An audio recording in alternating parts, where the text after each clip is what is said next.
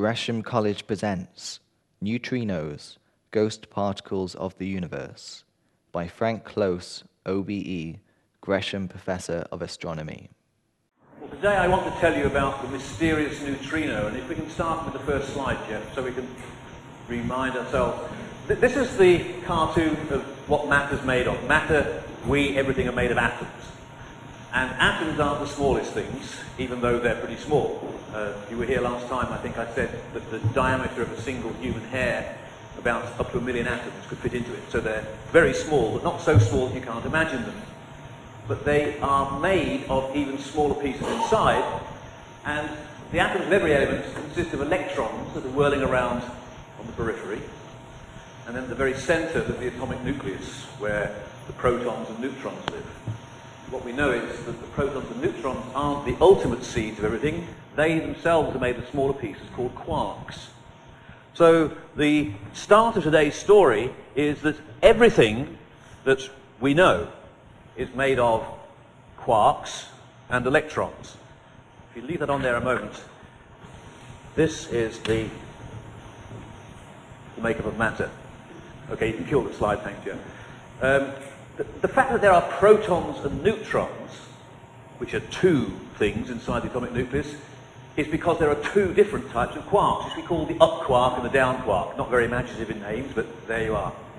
So ultimately, you, me, everything is made of up and down quarks, which are the seeds of the atomic nucleus, and then electrons whirling around on the outside. But in addition, there's the neutrino. And where does this fit in? What's it needed for? What is it? Who is it? Well, let me just say a couple of things about this to give a taster for mysteries that we'll meet in the later talks. There are two types of quark, up and down, and there are two types of electron. The electron is a negatively charged, it's the lightest thing that we know apart from, from light itself. It's negatively charged, the carrier of electricity. The neutrino is like the electron, but with the charge taken away. It's neutral. It's got no charge. That's why it's called neutr. And eno is little in Italian. So neutrino has got no electric charge. It may have no mass at all. Though what I'm going to tell you at the end of the talk is that last week, I think for the first time, we're now getting at last information that the neutrino does have a mass. And that means that by total chance, today's talk is very timely. But the electron and the neutrino are two things that live in one part of our world of particles, and the up and down quarks are two things that live in another part of our world of particles. Two and two, interesting thing, that's another story. So, the neutrino, what is it needed for? Well, I call it the ghostly neutrino. What you will often read or hear about the neutrino is that uh, it will travel from one end of the universe to the other without bumping into anything. It can travel through light years of lead, we are told, without bumping into anything. Um, it's impossible. I put it in quotation marks because if it was completely impossible, how on earth is it that we would ever know that it was there? Which I will come to in a minute. It's the smallest of the particles. It's the first fossil in the universe. By that I mean that at the Big Bang, neutrinos were probably the very first thing that came pouring out. And neutrinos that we manage to detect in outer space, coming here to Earth, are in a sense messengers from the Big Bang. That's when most of them were created. Um, something about the neutrino will tell us how the universe is expanding, and uh, it may determine the destiny of the universe, is what I will tell you at the very end of the talk. So, what has been exciting the last few years is that with neutrinos, the fact that we are now able actually to capture occasional neutrinos, we can use them to look inside stars, because stars produce neutrinos. Our sun is producing neutrinos. And so do you and me. So let me just tell you some statistics about neutrinos. So, every second, the sun is, the fusion processes at the center of the sun are turning the hydrogen in the sun into to helium, but they are producing neutrinos. And the, the astrophysicists understand the sun, so, the sun so well that they can tell us how many neutrinos are being produced each second. It is two with 38 zeros after it. I mean, this amazes me. I mean, 38 zeros is one thing, that it's two and not three or one. But they, okay, that's critical. Now, of course, they pour out into space in all directions. And we here are 150 million kilometers away. And we're only a very little uh, bit of the whole of space. So by the time they've traveled 150 million kilometers, the number that actually managed to come through this room, um, or to hit, well, to hit you or me, is about 400 billion every second. Now, I've estimated that number by assuming that we are roughly about one square meter of surface area, about two meters high and half a meter wide and so forth. So this says that each second that I'm speaking, 400 billion neutrinos from the sun have passed through you, and you, and you, and me, and everybody. Um, and they've hit Homer Simpson. The Earth itself, because of the radioactivity of rocks in the Earth, about 50 billion neutrinos every second are coming up from the Earth and passing through us. So it's perhaps just as well that they hardly interact with anything. Um, that we're totally unaware of the fact that this is happening all the time. Now, what you might not be so aware of is uh, it's not because Homer Simpson lives in a radioactive uh,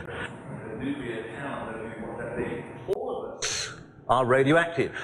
Um, potassium 40 is very common in uh, bones and teeth and so on and so forth. It is radioactive. And we, each of us, is emitting about 400 neutrinos every second radioactivity in our own bodies. So at the bottom of this, I have just done a little sum, which is that the hour that we're going to meet here this lunchtime, each of us is emitting 400 neutrinos every second of that hour. The size of this audience, it means that from this room, we will have emitted about 100 million neutrinos out into space. And those neutrinos will, by and large, not interact with anything ever. I mean, one or two may bump into something, but the vast majority of those will fly out into the universe and continue to the far reaches of the universe forever. That's the nearest we will ever get to immortality.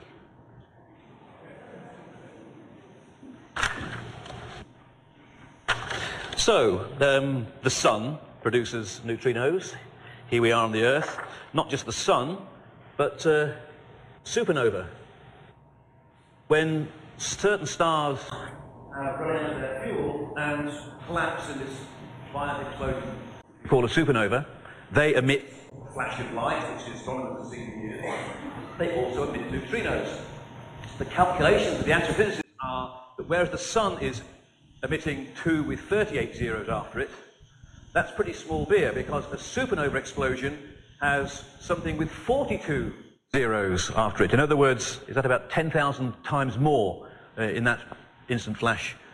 And 200,000 years ago, um, a supernova happened in the Large Magellanic Cloud. That's a little satellite galaxy of our own, which is not visible up here in the northern hemisphere because it's on, always hidden on the other side of the Earth. But if you go to the southern hemisphere, it's a beautiful sight because you're actually looking right through our galaxy. You see this beautiful uh, what we call the Milky Way. You can see why it's called the Milky Way in the southern heavens. And you will see just off to the side, you see it in the corner of your eye, you will see this little cloud, which is a small satellite galaxy of our own, and it's called the, the Magellanic Cloud. It was Magellan who first saw it. It was called a cloud because it sort of looks like a cloud, and there's two of them, one's large and one's small, hence the names. But there was a star 200,000 years ago that uh, exploded in the Large Magellanic Cloud. It emitted light, it emitted neutrinos. And this galaxy is about 200,000 light years from here. So it spent those 200,000 years, the light and the neutrinos traveling across space, all the way across space. Some of them were heading towards us. And you can imagine what was going on here 200,000 years ago. We're in sort of Stone Age man or even before that time. The neutrinos are traveling across space. Um, somewhere about 3,000 years ago, humans arrive and discover science, and these neutrinos are still traveling across space. And 100 years ago, we discovered the idea of the atom, and these neutrinos are still traveling across space, heading in our way. Around 1930, Pauli, who we'll meet in a minute, says, I think there might be a thing called a neutrino. In Italian, he said it. And in 1956, two Americans discovered the neutrino. And by the 1970s and 80s, we were beginning to be able to detect neutrinos quite easily. And about 15 years ago, the beginnings of neutrino astronomy began. At which point, six or seven of these neutrinos from the Large Magellanic Cloud passed through our cornflakes one morning. And it's amazing, you know, that uh, they arrived here just five or six years after we had discovered all these things, even though the original explosion was 200,000 years ago. And so uh, the, detector, the detection of a couple of dozen of neutrinos in different laboratories from this large Magellanic Cloud is the first and to this moment the only time that we have knowingly detected neutrinos from anything other than uh, reactors, experiments, radioactivity on Earth, the sun, and in this case, a supernova. And the future is going to be neutrino astronomy.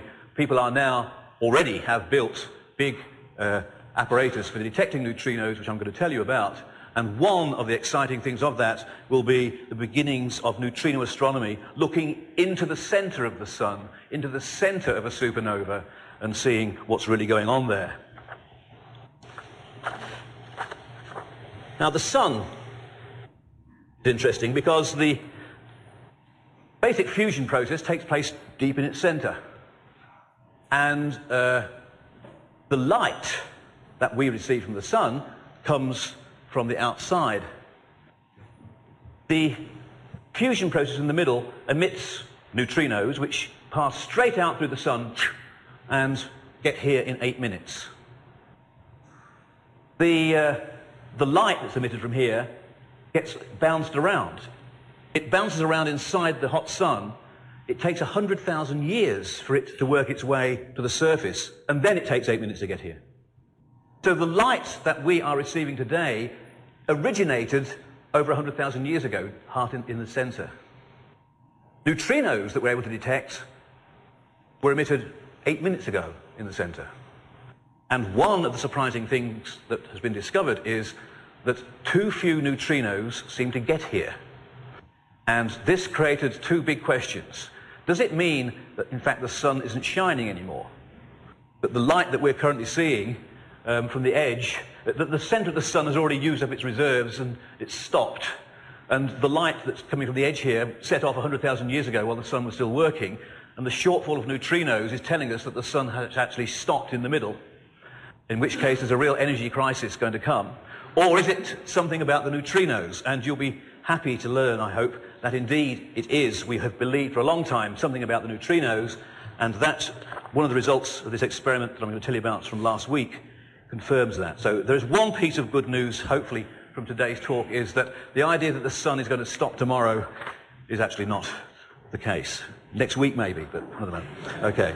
So, where did the neutrino come from? Well, the beginnings of modern science were really the discovery of radioactivity by Becquerel in 1896. And what he discovered was that one element can turn into another. Um, in particular, a neutron in the nucleus of one element can undergo what we call beta decay. Beta decay involves its turning into a proton, which means its zero charge has moved up to one positive. And the conservation of charge says, well, a negative charge had better appear. And that's indeed what is carried off by an electron, which was called the beta particle, hence beta radioactivity. So what beta radioactivity was for the first half of the last uh, for the first third of the last century was neutrons turning into protons and an electron whizzing off. But you look at this and you think it's like one hand clapping. You feel, well, just a minute, shouldn't there be something coming off the other side to sort of balance the momentum? And indeed, that's correct.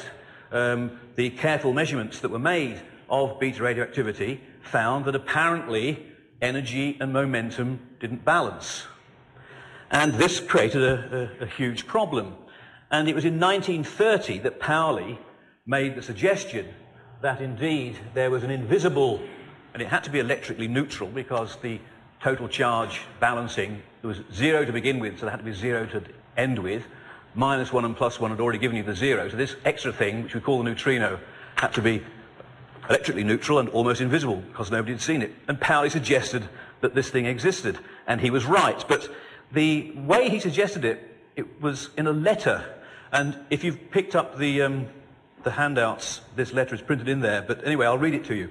He'd been invited to a meeting, a science meeting about radioactivity in 1930 and he wrote as follows Dear radioactive ladies and gentlemen, As the bearer of these lines, to whom I graciously ask you to listen, will explain in more detail how, because of the, the problems with the, uh, the beta decay, I have hit upon a desperate remedy to save the law of conservation of energy.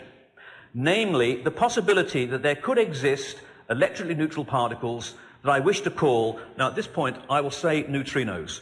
Pauli if there are historians of science here, you should actually look at the real letter that he wrote. So I confess I didn't realize this until I read it the other day. He says that I wish to call neutrons.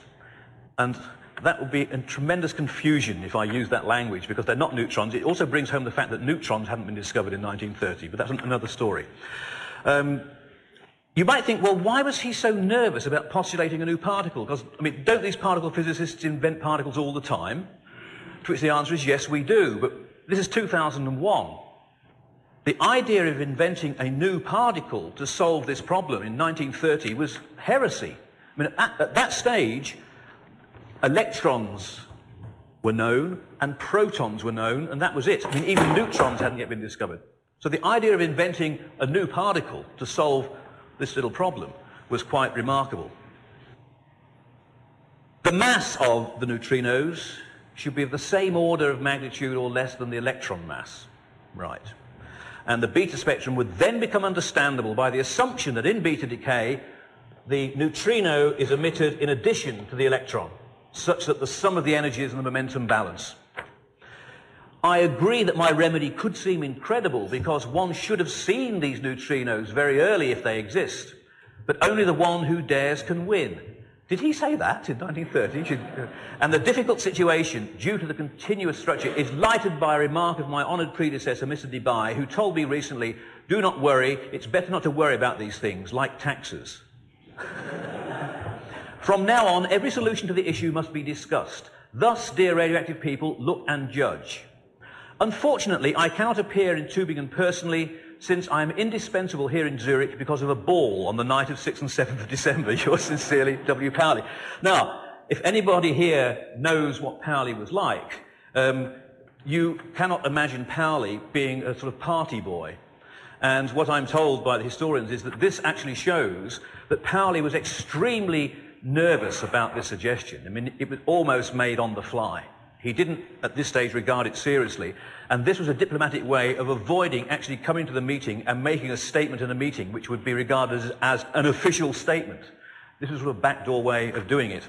But eventually he turned out to be correct.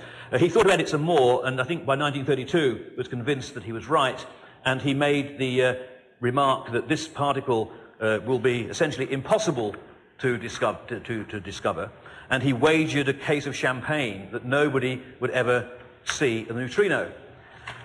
Well, in 1956, um, was it, or the early 1950s, the neutrino was indeed finally discovered.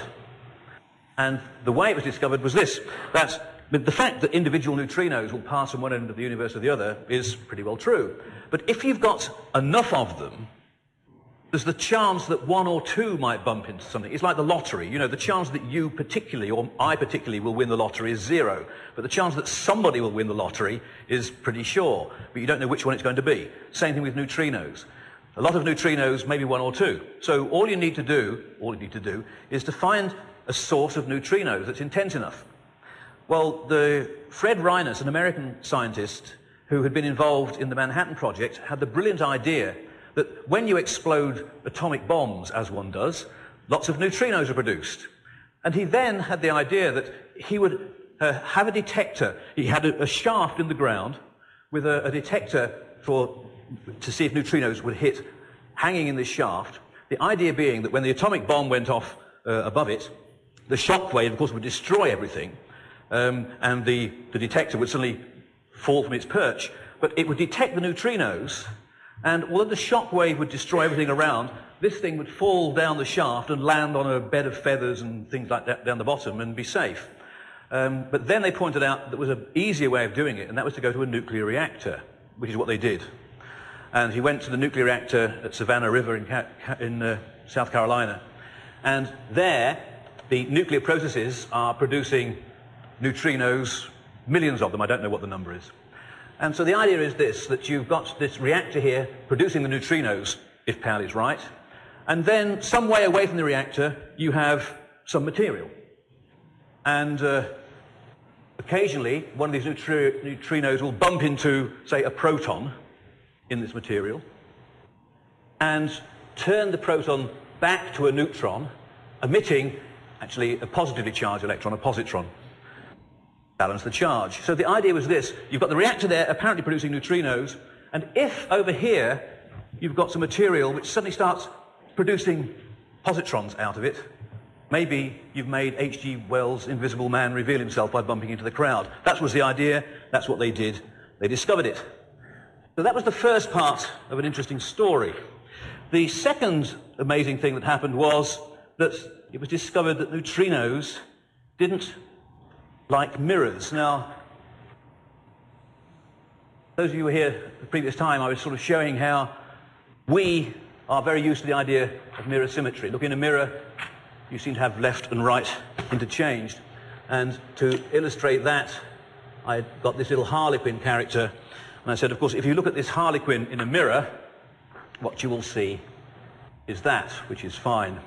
Anything that exists in one form, the mirror image will look different, but it could be that there are people wearing these suits as well as these suits. You couldn't tell whether you were looking at a mirror image of a harlequin or a real harlequin. However, if it was the case that for some reason the law said that people are not allowed to dress that way, you would be immediately able to tell whether you were looking at a real person or a lawbreaker. So that would be a case where the world behind the mirror was forbidden. And of course, you might say, well, there aren't such things. Except there are such things, and that's where the neutrino comes in. When the uh, when this beta decay happens, the electron, say, goes shooting off in one direction, and the neutrino goes shooting off in the other. Now, electrons and neutrinos, we now know, they sort of spin as they travel. Um, they could spin like a right-handed corkscrew or like a left-handed corkscrew, one or the other. What they discovered was that they always looked like this. If I looked at this in a mirror, okay. So when the electron came off, because that's the one that I detect, it could be spinning that way, like a left-handed corkscrew, and its mirror image would show it going the other way, like a right-handed corkscrew. But what they discovered is that this one always happens and this one never does.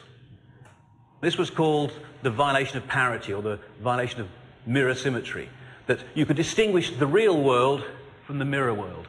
This happens in the real world. This never does. It only happens in the mirror world. Don't ask me why. That's how things are.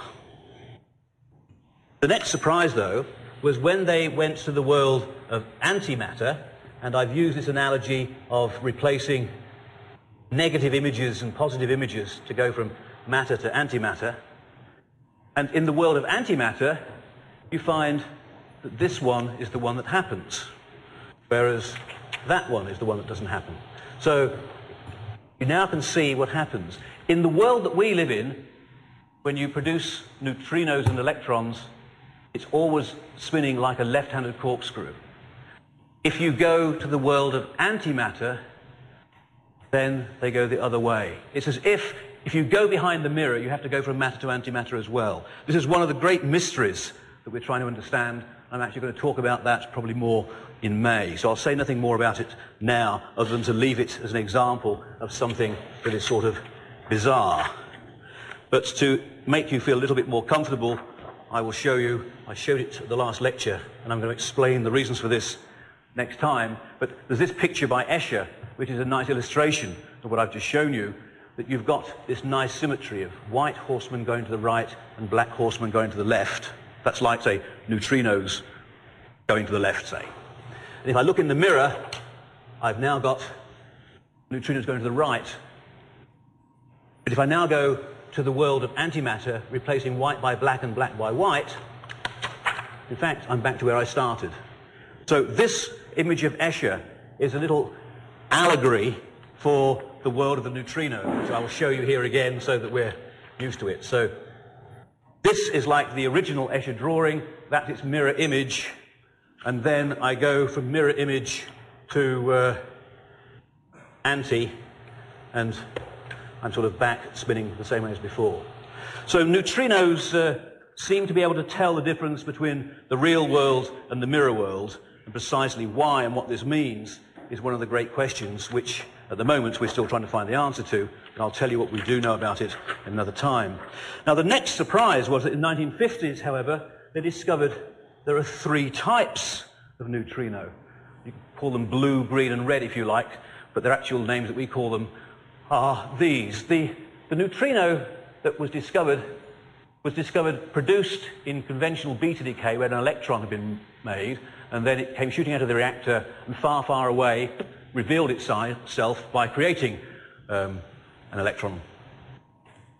It was discovered that sometimes, however, when you had these things producing neutrinos, a heavy version of the electron called a muon was formed. And if that was the way the neutrino was born, when it later bumped into something, it revealed itself by making a muon always. And about 30 years ago, we discovered an even heavier version of the electron called the tau, and there are some particles that will produce taus and neutrinos. And what we had expected is that these neutrinos would eventually reveal themselves by bumping into something and producing taus. It was only last year that this was finally seen at Fermilab in, in the States. And so the message is that there are apparently three distinct types of neutrinos that either somehow remember that they are born from electrons and reveal themselves by making electrons. We call this the electron type. Or that they're born with muons and reveal themselves with muons. We call it the muon type and the tau type. What exactly this little label is, I mean, these things are as near to nothing as you can imagine, seem to remember where they came from and carry it along with them, we don't know. The fact that there are three distinct types, we do know, but what it is that distinguishes them, we don't know. Unless perhaps the clues from last week might begin to tell us. The fact that there are three distinct types is actually very interesting because it touches on things like the way the universe was born. The Big Bang, the universe started expanding, it expanded and it cooled and made the elements that we're now made of. Now, the speed that it expanded depends upon many things. But if you draw sort of analogy with a gas inside a, uh, inside a cylinder, all the molecules in the gas bumping around, and the top of the cylinder then gets forced up from the gas will cool, being a little model for the universe, like here's the particles in the original hot universe, the universe expanding and cooling. The rate at which this happens depends in particular on the number of varieties of neutrino that there are. And to get the sums right, and to understand things like the fact that three minutes after the Big Bang, the way that the elements were being cooked was such that three quarters of what the universe is now made of is protons and about 25% helium. To get those numbers right, it turned out that everything would be fine if indeed there were three varieties of neutrino. So things, at least somehow, were balancing together. And experiments at CERN uh, a few years ago also found other ways of showing that there were three types of neutrino. So let's now go back then to neutrinos from the sun, because I want to tell you about the surprises. Yes, indeed, everything's fine. The neutrino exists. There are three distinct types of it. We don't know why, but that's how it is. And then you go and do these measurements of the sun, where I said that there are two time with 38 zeros neutrinos being emitted, and they eventually arrive here. But the number that arrive here is only about one third of what were expected. And this was what I was saying at the start. Is it a problem for the sun or a problem for the neutrinos? Well, the fact that there are three different types of neutrino, and about one third of what you're expecting were arriving, and people realized that the experiments that were detecting the things in the, the sun only detected them of the, what I call the blue type. So the sun is emitting always electron type neutrinos. The detectors here on Earth were detecting electron type neutrinos. But if along the way these neutrinos could actually forget where they came from and change their identity in some way, like I start off as an electron type neutrino, and somewhere along the way to the Earth, I sort of change myself into a muon type neutrino or a tau type neutrino at a complete random. Then, as these things sort of lose their identity, you've only got a one-third chance of still being an electron neutrino when you get here. And that might be, we thought, the reason why we're only detecting one-third as many as we expected.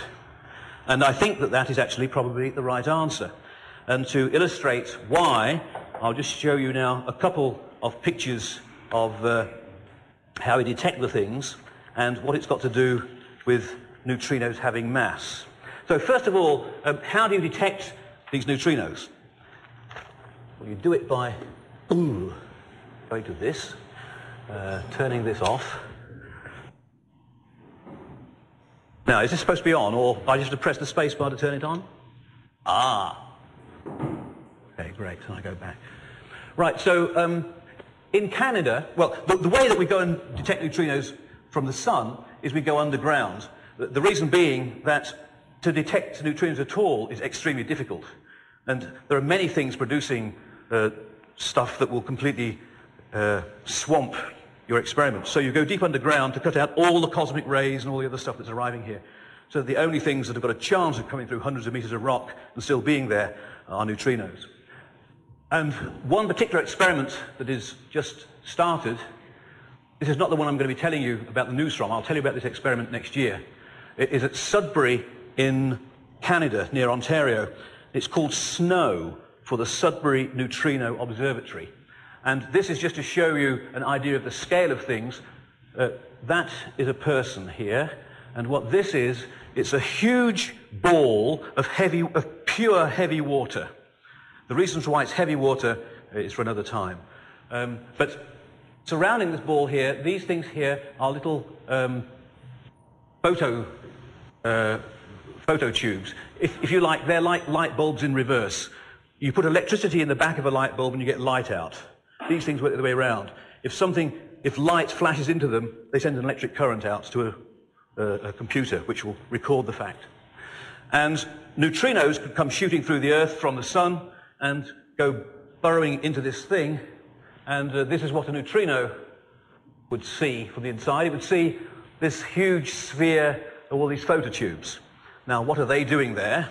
Well, they are there to reveal the neutrino. Let me show you what the sort of picture would look like and then tell you why. So you get this nice uh, sort of circle here. This is showing that a whole set of these phototubes have suddenly fired, that light has gone through this circle of phototubes at the same moment.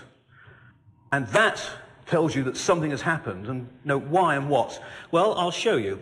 It's an analogy with sound. We can leave that there for the minute and I'll just turn this on. So this at first sight appears to be something different, but it's not. You're used to the idea that when an ambulance comes shooting towards you, you hear a this sort of Doppler shift. Well, a similar thing happens with light, but let me just show you first of all. So suppose that this is sound, that I've got um, an object that is emitting sound and the waves move out into space. So uh, originally it was here and the waves propagate out and three seconds later there's a big circle of these waves which is this outer ring here. Now let's move on one second. By that time the object has moved a little bit to the right and it's emitting waves out into space from there such that such that two seconds later they will be reached here. And then let's move on one further second, so the object is there, and one second later, its waves will reach there. So at this moment, there's these waves coming through space.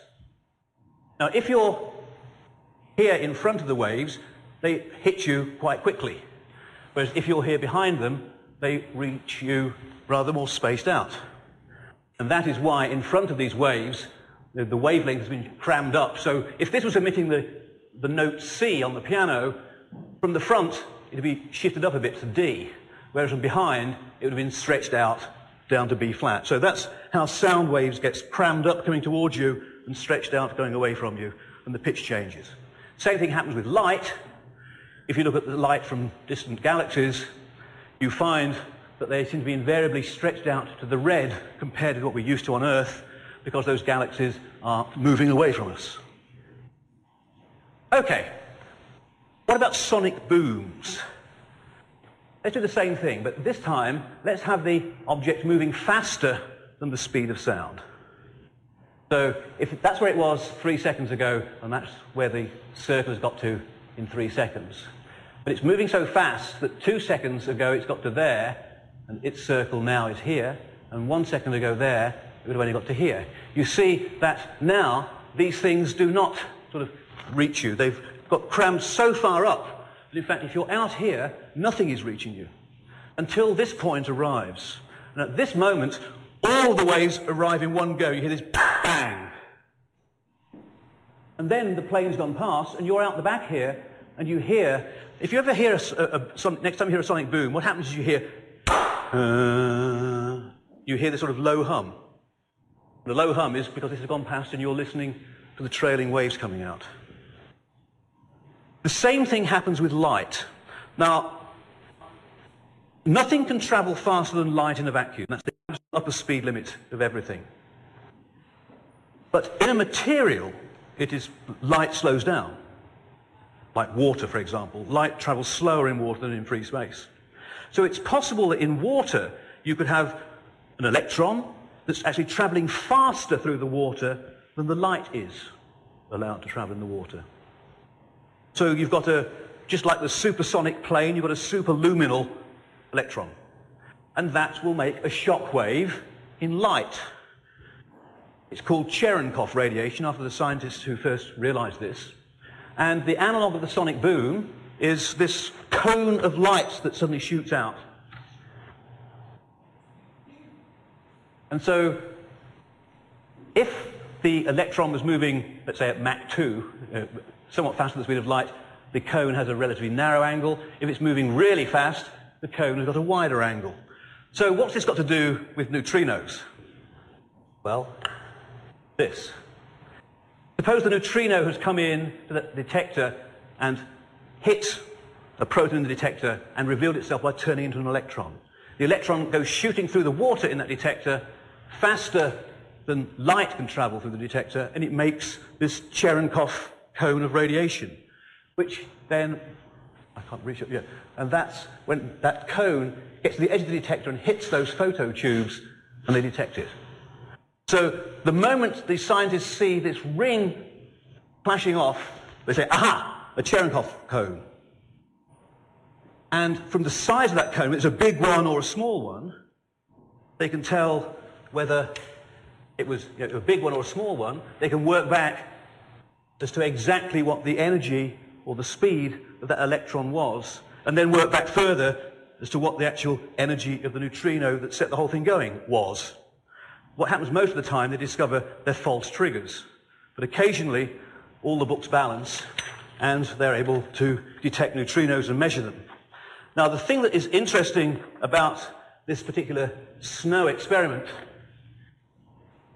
is that whereas up to now experiments have only detected the electron neutrino type and discovered that there's only one third as many as you expect, the SNO experiment will also be able to detect the muon neutrino type. So for the first time, we will be able to look at the sun to see if it's shining in electron neutrinos and the green ones, the muon ones.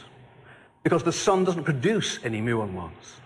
So if we suddenly find there is as many muon neutrinos arriving as the electron neutrinos, then we will know that this is indeed what's happening. Well, you might say, well, interesting, but who cares? Well, it's this, because the only way that these neutrinos can change their identity is if they have a mass. And what I've got here is a little model to illustrate something. And uh, no, I can't explain quantum mechanics to you here, but I can show you something like it.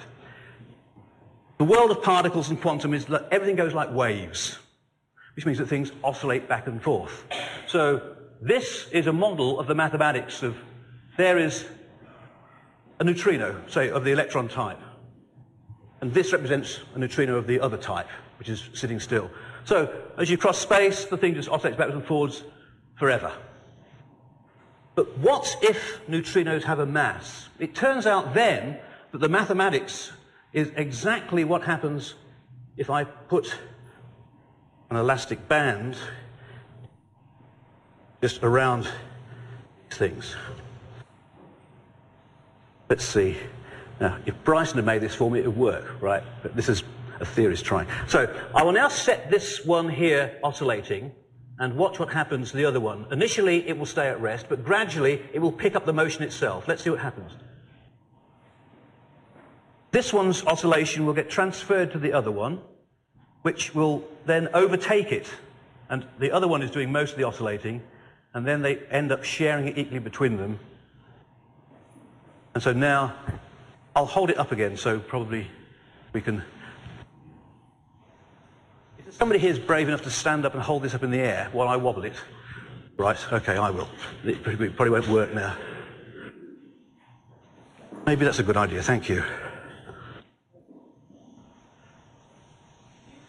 I set, I set this one oscillating, and gradually its motion gets picked up by the other one. And they end up, both of them. It goes from one to the, if I if I had a beautifully designed elastic band, you would actually see all the motion start in this one. It would then be transferred to the other one, and then eventually they would transfer it and share it. So let's just see if I can do it one more time. So that's the thing swinging, gradually being picked up by the other one. On the right has just slowed, it's now beginning to speed up again. Time they go, they're now doing it in unison. So this is saying I started off with just the right one swinging and now they're both doing it 50-50. And what that little model is sort of representing is when I started one of them swinging, that was saying out there in the sun, one of them was produced and it was oscillating its way through space. But because if they had a mass, it gradually started talking to the other one through the elastic band, which picked up the motion until eventually they were both doing it. And by the time they got here, both of them were there, so there was only one half of the amount in the first one that you started with. Or with three neutrinos, only one third the amount. And that might be the reason why only one third as many are arriving. Now you might think that's contrived, but it turns out that a few years ago, another example was seen. Now, at this moment, there's cosmic rays hitting the atmosphere above our head. And these cosmic rays produce particles. We can sort of imagine a movie. A shower comes down, and these in turn make short-lived particles called pies, which decay, producing muons and muon-type neutrinos. Which the muon then decays to produce an electron-type neutrino and another muon-type neutrino. So the end result of this is that there are two muon-type neutrinos for one electron-type neutrino as a result of cosmic radiation.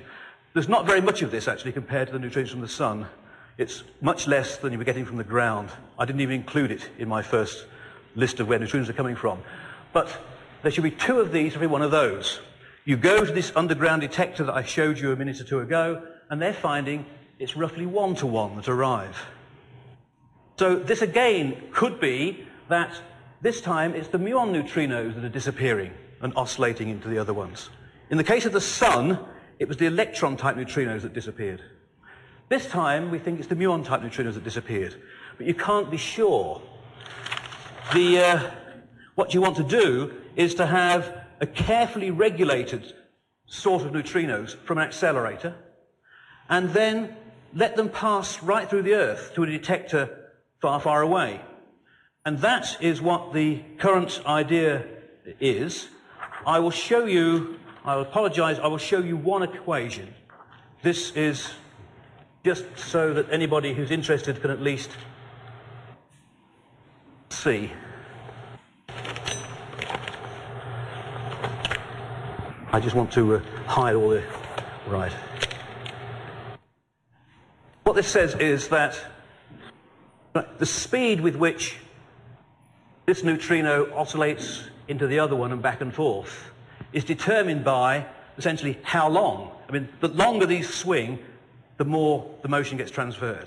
So similarly here, it turns out that it's a, like a sine wave oscillating backwards and forwards, and the, the rate at which it oscillates depends upon the difference in the masses of the, so already these neutrinos have to have a mass for any of this to happen. If neutrinos had no mass at all, there's no elastic band here. And if you produce this type, it stays that type forever. If you produce that type, it stays that type forever. It's only if they've got a mass that the back and forth happens. So the back and forth depends upon how big that difference in mass is, and it also depends upon how long you let it oscillate, which is essentially how far away from the source and what the energy of its the denominator was. Now, in the case of neutrinos from the sun, the neutrinos from the sun have got energies of about only a million EV. That's one thousandth of this. And we also know these mass differences are very, very small. So from the sun, that ratio is about one. And so because we are so far away in kilometers from the sun, it means that you've lost all memory. Everything has just been completely homogenized. What you would want to do is to catch the oscillations at this sort of point, where it's just going from here and the other one's beginning to pick it up. To do that, you need to have beams from an accelerator, which you've got hundreds of GeV. So this is very big down the bottom here. And then have a large distance of some hundreds of a kilometre to compensate. And so that is now what is happening. In Geneva, they are building uh, a neutrino beam, which is being pointed towards the Gran Sasso laboratory under the mountains near Rome, about 500 kilometres away. And in the States at Fermilab, likewise, they have their neutrino beam from the Fermi Laboratory Accelerator near Chicago pointed towards um, an underground detector in Minnesota. And in Japan, they have already started doing this. Um, a, their accelerator is about 200 kilometers from Tokyo, and they have an underground detector at the Kamioka mine. And let me just show you the images of this because this is they're sort of very elegant, and then I'll tell you what it is about them. So, oh, this is a cosmic rays, okay. Um, this is the, the Kamioka detector is a huge tank of water. It's 50 meters deep and 40 meters across, and you're looking down into it from the top here. You've got vertigo. And all these little white specks around the side are photomultiplier tube. It's the same idea as we saw at SNO. Instead of it being a cylinder at SNO, it's a huge cylindrical tank in this case, and you're looking right down into it. And then, whereas SNO was detecting occasional neutrinos from cosmic rays from outer space, this is detecting neutrinos from the accelerator laboratory 200 kilometers away. And this is typically, again, that beautiful circle of Cherenkov radiation, the key that shows that something's happened. You can still see like, the other little photo tubes in there. So this experiment has been running now for a few years, and they made a very early announcement, um, and I printed this off some years ago from an old website. You don't need to read it. It was just a headline. Evidence for massive neutrinos in June 1998. Media advisory from this experiment. And uh, you might say, why am I telling you this then today? Well, the thing is, always read on, because the next page on this media advisory was Super Kamiokande operation jeopardized by budget cut. Now, immediately, we knew which was the real story. Um, you will find, surprise, surprise, that there is often a correlation between results that may or may not be going to be proven one day and the, the budget coming round or something like that. And it was quite clear that, was really what the message was, was here. But what I can now tell you is that those experiments have now uh, report, they've been running for a couple of years, um, and they have now completely analyzed the first 100 days of their data. And the bottom line of it is this, that the accelerator is producing neutrinos of the muon type, the green type of neutrinos. And this experiment is detecting that particular type of neutrino. The details of it uh, are not, are not relevant here. But this is the bottom line of what they have found. Um, I mean, the, the, the, accelerator, 250 kilometers away, is producing a, mil- a billion of these neutrinos every second in their beam. And 250 kilometers away, the detector is sort of detecting these things. Now, you might say, first of all, because these neutrinos come out in bursts, how do they know the burst coming from the accelerator correlates with something happening in their detector? Answer, they use the global positioning GPS system that they can tell exactly which burst there corresponds to which burst here. I mean, this is amazing how all these things are happening. And uh, of those 100 billion, after 250 kilometers, this beam, of course, is spread out through the Earth, so only a very small part comes to that huge tank of water. But even so, they know from other tests and everything else that have been done that they would expect to find between about 35 and 42. I mean, is, is that accurate? That they expect that in 100 days they should have detected 38 plus or minus 3 neutrinos. And in fact, they have seen 28. Now, that is not a dramatic effect at this stage. It's only what we call two and a half standard deviations. But that's only 100 days. And this experiment will run for as long as that accelerator laboratory runs. And I would think that uh, because we've had these indirect hints of the shortfall of the blue electron neutrinos from the sun, the anomalies in the cosmic rays where instead of twice as many green mu neutrinos as, as the others, we're only getting one to one, and these other vague hints, this I think is the first beginning of a quantitative measurement that suggests that indeed neutrinos are oscillating from one to the other as they travel through space. And that would mean that there is a mass, or in fact a difference in masses. What these masses actually are, we don't yet know. But the fact that they have different masses is uh, the implication, and that means that at least one of them has got a mass. And so finally, that is interesting because even if neutrinos, because neutrinos have got such a small mass, nonetheless they are the most common particle in the universe. There are more neutrinos around than anything else. So if a neutrino weighed only one billionth as much as a proton, there are a billion times as many of them. So it would mean that the mass of the universe, there'd be as much mass in neutrinos as there is in the rest of the stuff. And so this could have an impact upon the future expansion of the universe. You know, when you sort of weigh the amount of hydrogen out there and things, we think, well, the universe will expand forever. But if the neutrinos are adding to it, they could tip the balance the other way, so that the universe eventually slows down and then collapses in a big crunch. But again, don't worry about that. That will not be for another couple of hours. so uh, that is where we are. As I said, quite by chance, the first hints that indeed neutrinos do have a mass, I think, are now really appearing. And um, in the in the write-up, I didn't uh, get the URL, but if any of you have access to the web, um, this uh, is a, a, site that's run from here in the UK. Each week, they have at this spot a new picture of the week with a story about it. Um, so this is you know, High Energy Physics Web, Rutherford Lab, AT UK. Particle Physics UK is the thing. And in there, um, you'll see a front page and one of the things will be picture of the week. Click on that, you'll see the picture for this week, except there isn't one because the woman who runs it is actually in Australia for three weeks at a conference. But you will see the archive. Well, actually, there is a picture, but it's last week's picture. We'll stay there for three weeks. But you will see the archive list, and it's now two and a half years old, so there's over 100 images. And you can click through there, and you will find, just find, um, you'll find Super Kamiokande. Click on that. That image that I showed you will come up, and there will also be a 200 word storyline on it. And some of the words in there will be highlighted, so you can click on those and, and go and find other things.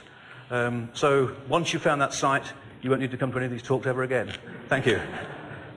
That's for today.